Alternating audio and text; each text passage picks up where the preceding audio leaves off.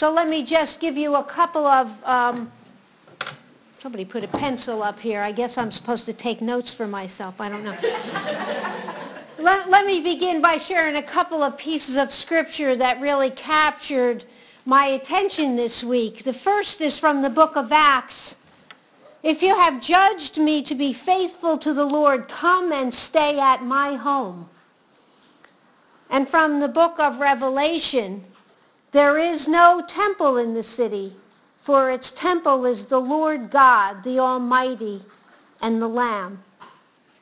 And finally, from our gospel this morning, those who love me will keep my word, and my Father will love them and we will come to them and make our home with them. I will give you a peace that the world does not give. So, where do we begin with all of this this morning? Well, this took me back to my days when I was preparing for confirmation way back uh, when I was in the Roman church, and they used that lovely Baltimore catechism if any of you know the Baltimore Catechism, please don't run screaming from the room. It's not, it's not going to happen today, but the Baltimore Catechism was what, what we used to prepare ourselves for confirmation. It had about 200 gazillion questions that we had to memorize in fear that maybe the bishop would call on us on confirmation day. We'd have to come up with the right answer. Now I remember one question and one question only from the Baltimore Catechism. That was the very first question that was asked of us. Where is God? And the answer to that question was God is everywhere. God is everywhere. Now in my adolescent mind I thought, really? God is everywhere? Geez, I hope not.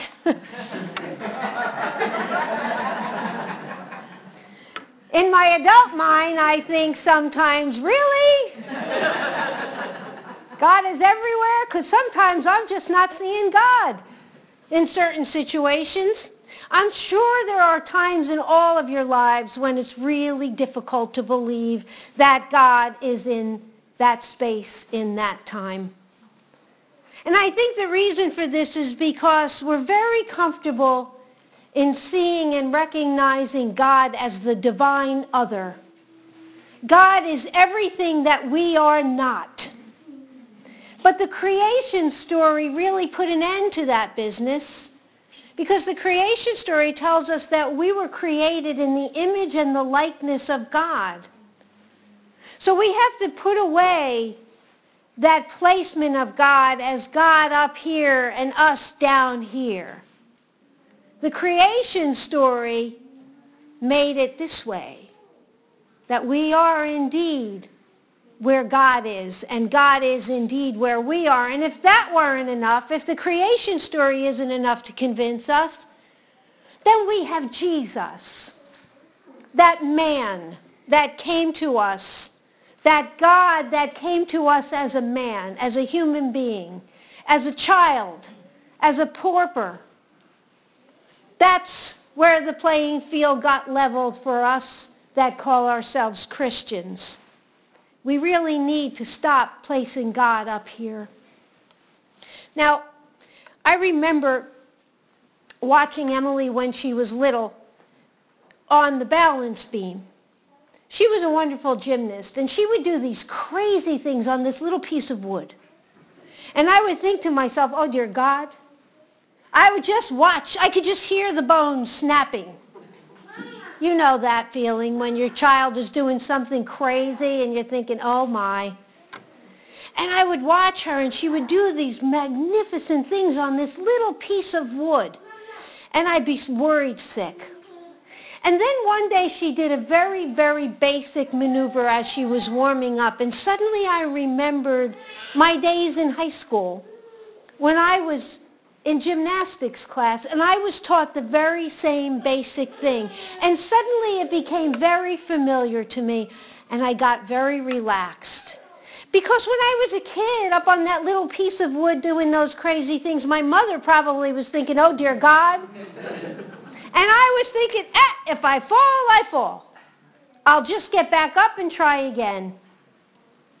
It became very clear to me that I needed to be on the balance beam with Emily in order to understand what was going on in her mind, in order to understand why she didn't have fear, why it was okay for her to fall.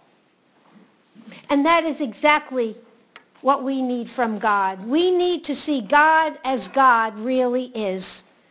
Not way up there, but beside us, as part of us, as sure-footed and as ready to fall as we are ready to get back up when we are ready to get back up. God is everywhere because God is wherever we are. You can't get away from your own head. That was a statement that was made by a very deep theologian named Edith Bunker. She once said, you can't get away from your own head, Archie. And she was absolutely right. You can't get away from your own head, and you cannot get away from God. There is no escaping God. God will not leave us. Now, how do we know this? I say this with, with great conviction. But how do we know it? We know it because it's right there in today's gospel. Jesus said, and we will come to them and make our home in them. So here's the scene of today's gospel. It's John's, it's John's story of the Last Supper. Jesus is getting ready to be betrayed. Judas has already left the room. Jesus knows what's about to happen. He's sharing this last meal with his friends before his arrest and his death. And he's working very hard at telling them everything they need to know before this dreadful thing happens. He says, I will be with you, not just in the way that I'm with you now, but in a much better way, a much deeper way, a much more intimate way. I will make my home in you.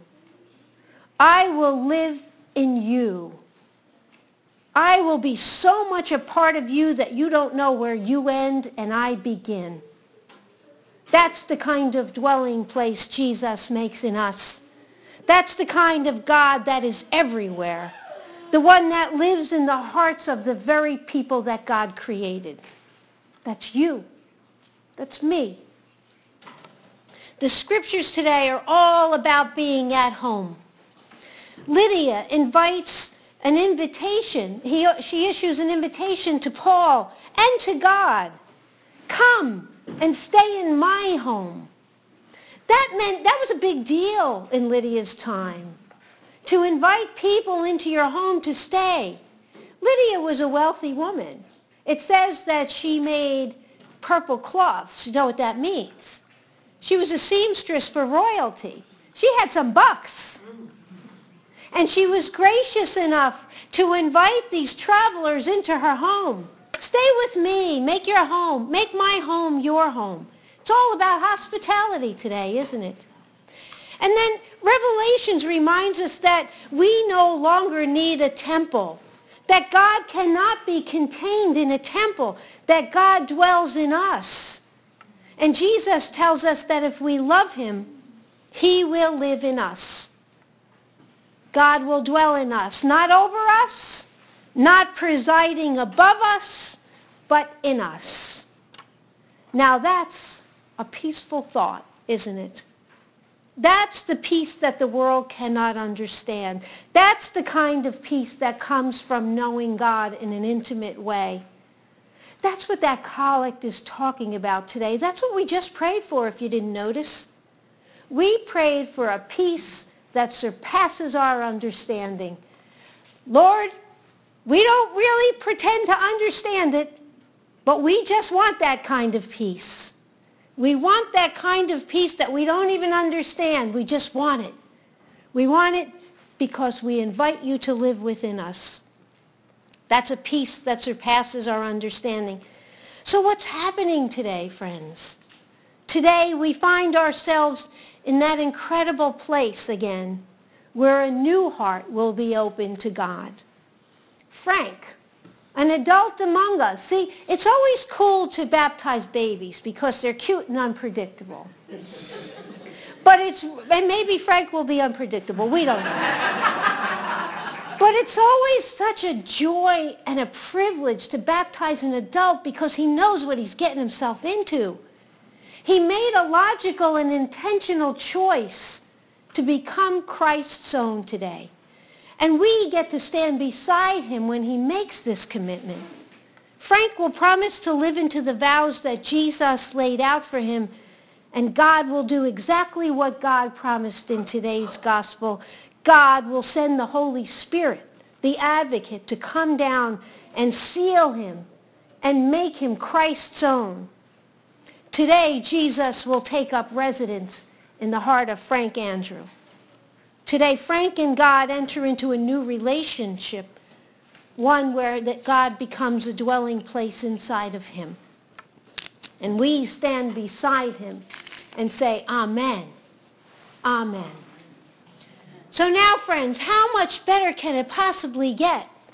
Aside from that beautiful place in Revelation, which we will all know when our life on this earth ends, aside from that wonderful city in Revelation that has been described to us, how much better can it get than to have God, have God living within us? And that is a peace that surpasses all our understanding. And it is a peace that I wish for each of you today.